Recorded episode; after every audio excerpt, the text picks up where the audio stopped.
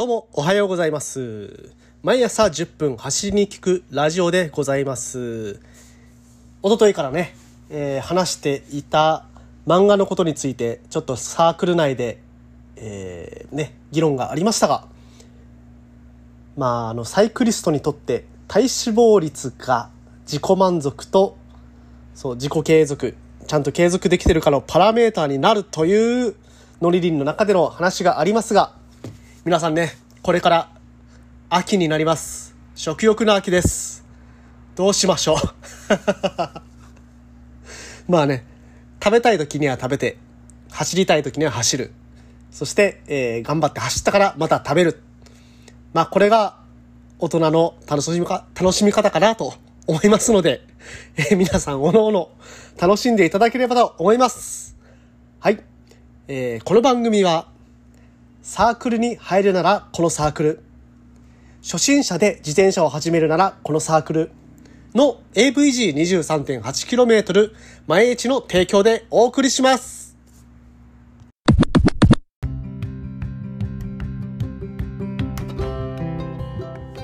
はい、改めましておはようございます。沖縄一周自転車ツアーガイドの森健でございます。他には AVG23.8km 毎日の広報として活動しております。ということでですね、せ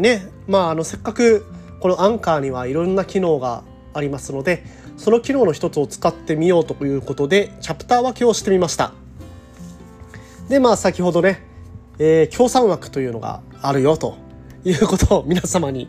お伝えするために、協賛枠の内容をちょっと付け足してみましたが、いかがだったでしょうか。ね、実際は協賛今後受け入れていけるような段階に作り上げていきたいなと思ってますので、まずはねコンテンツの充実ということで毎日コツコツ続けていきたいと思っております。ということで早速今日の本題ですね。やってみて効果があったトレーニングについて話してみたいと思います。やってみて効果があったトレーニングというだけに、私が実際やってみたトレーニングについて話しますので、皆さんがやって実際効果あるかどうかわからない、はたまたこの強度のトレーニングを続けられるかどうかっていうのはわからないというところですが、その当時の私の私がその当時続けてた時のその現状としては、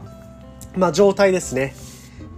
仕事の状態ですとかお休みの状態っていうのはですね、前段として話していくと、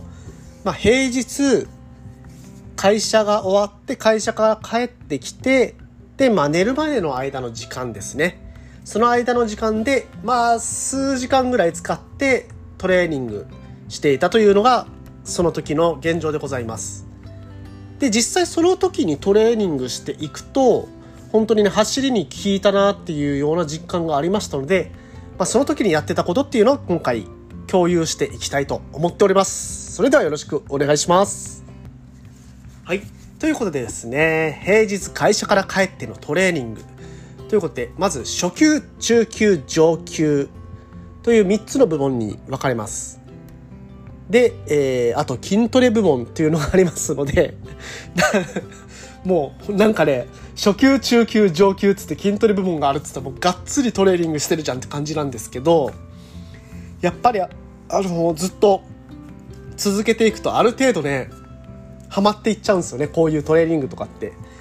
で、私がハマっていったのもその初級、中級、上級っていう風にハマっていきながら、その中級ですね、特に中級の時に筋トレ部分も混ぜながらトレーニングしてたっていう経緯があります。で、おすすめなのは中級プラス筋トレがおすすめでございます。初級、中級、上級って実際何やってたか分かんない状態だと思うんで、まずはその初級、中級、上級の内容について話していきたいと思います。ではまず初級、平日ですね、月火水木金土日のうちの月火水木金の間ですね、会社から帰宅後毎日1時間走る。これ初級です。初級。毎日1時間走る。1時間ぐらいだったらなんとか取れそうな気しませんか？往復で1時間です。はい。自転車でトレーニングする場合っていうのは行って戻ってくるまでがトレーニングですね。だからとにかく走る部門ですので、今回、初級の場合は会社から帰宅後毎日1時間走る。1時間走るとだいたい20キロぐらい走れますので、まずはそのペースで始めていく。で、この場合は毎日もう20キロ走るって言ってますけれども、なかなか時間取れなかった場合とか、もう疲れてるなっていう時は10キロでもいいんですよ。5キロ行って戻ってくる。5キロなんてすぐだと思いませんか？走ってる人からしたらね。なのでまずはとにかく毎日走るということを心がけるというところが始めました。で、続いて中級。この中級っていうのがですね、一番仕事とトレーニングのバランスが取れてたなっていう時期だったと今となっては思います。で、中級の時に何をしてたかっていうと、会社から帰宅後水曜日以外は40キロ走る。まあ約2時間程度走る。これが一番バランス良かったなと今となって思います。で、まあ40キロっていうのはなんで40キロに設定してるかっていうと、40キロ走ったら、まあ40キロ走るってすぐ思い浮かぶものとしてフルマラソンとかの距離じゃないですか。なので40キロ走ったらあと2キロ走りたくなるんですよだからまあ基本45キロぐらい毎回走ってたんですけれども、まあ40キロ走るっていう目標で、まあ2時間ぐらい走るっていう目標で毎日走ってましたで、まあ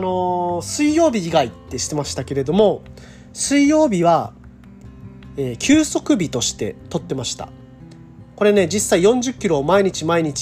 走ると、平日全部走ると結構ね疲れ溜まっちゃうんですよ。なので水曜日だけは休息日として、その持久系の筋肉を休める日に使ってました。ただですね、後ほど話しますけれども、この水曜日っていうのは筋トレ部門に、入れてましたはい。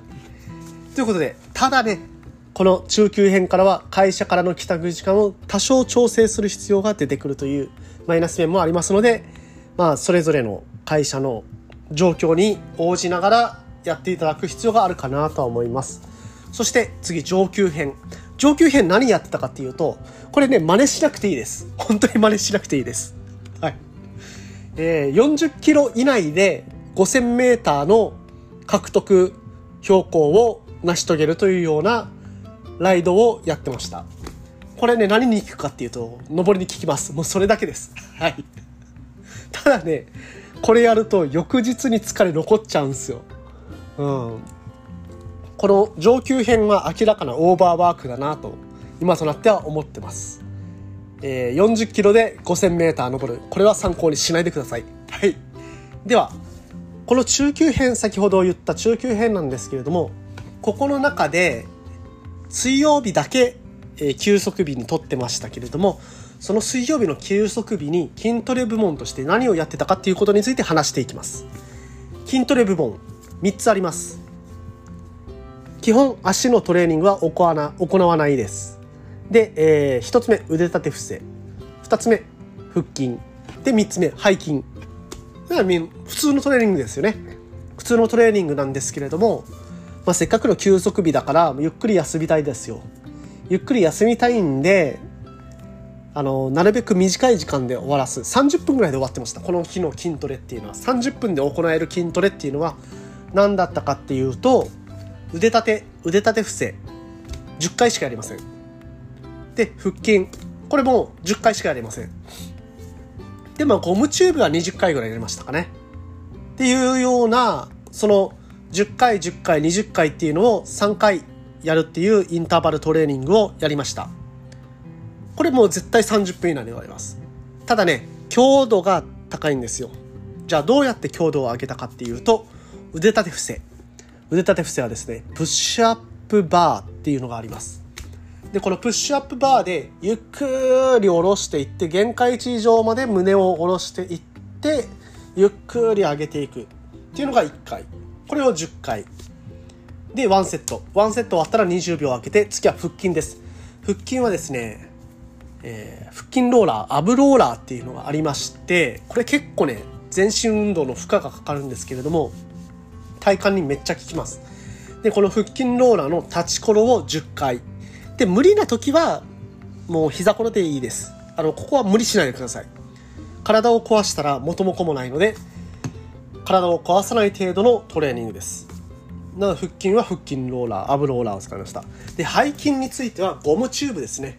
ゴムチューブで負荷をかける。このゴムチューブの方法っていうのはいろいろありますので、これは皆さん YouTube で調べていただいて、ゴムチューブでトレーニングしていただければと思います。これね、本当にね、体幹に効きましたね。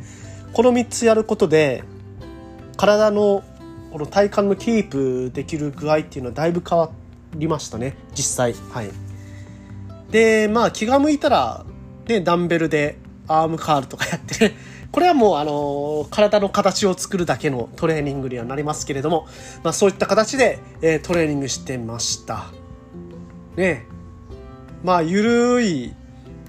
ことばっかり最近話してましたけれども、まあ、こういうことをやるとやっぱりね、実際に自分の力つくかなとは思いますので、まあ、もし気が向いたらでいいので、こういった、自分なりのトレーニングっていうのを探してみるのも一つの楽しい時間になるかなと思います。まあ趣味の時間ですね。趣味の時間、こういう風に過ごすのはいかがでしょうかという提案でした。それでは、今日も皆さん気をつけていってらっしゃい。AVG23.8km 毎日では部員をいつも募集しております。皆さんと一緒に走れることを楽しみにしております。それでは森健でした。また明日。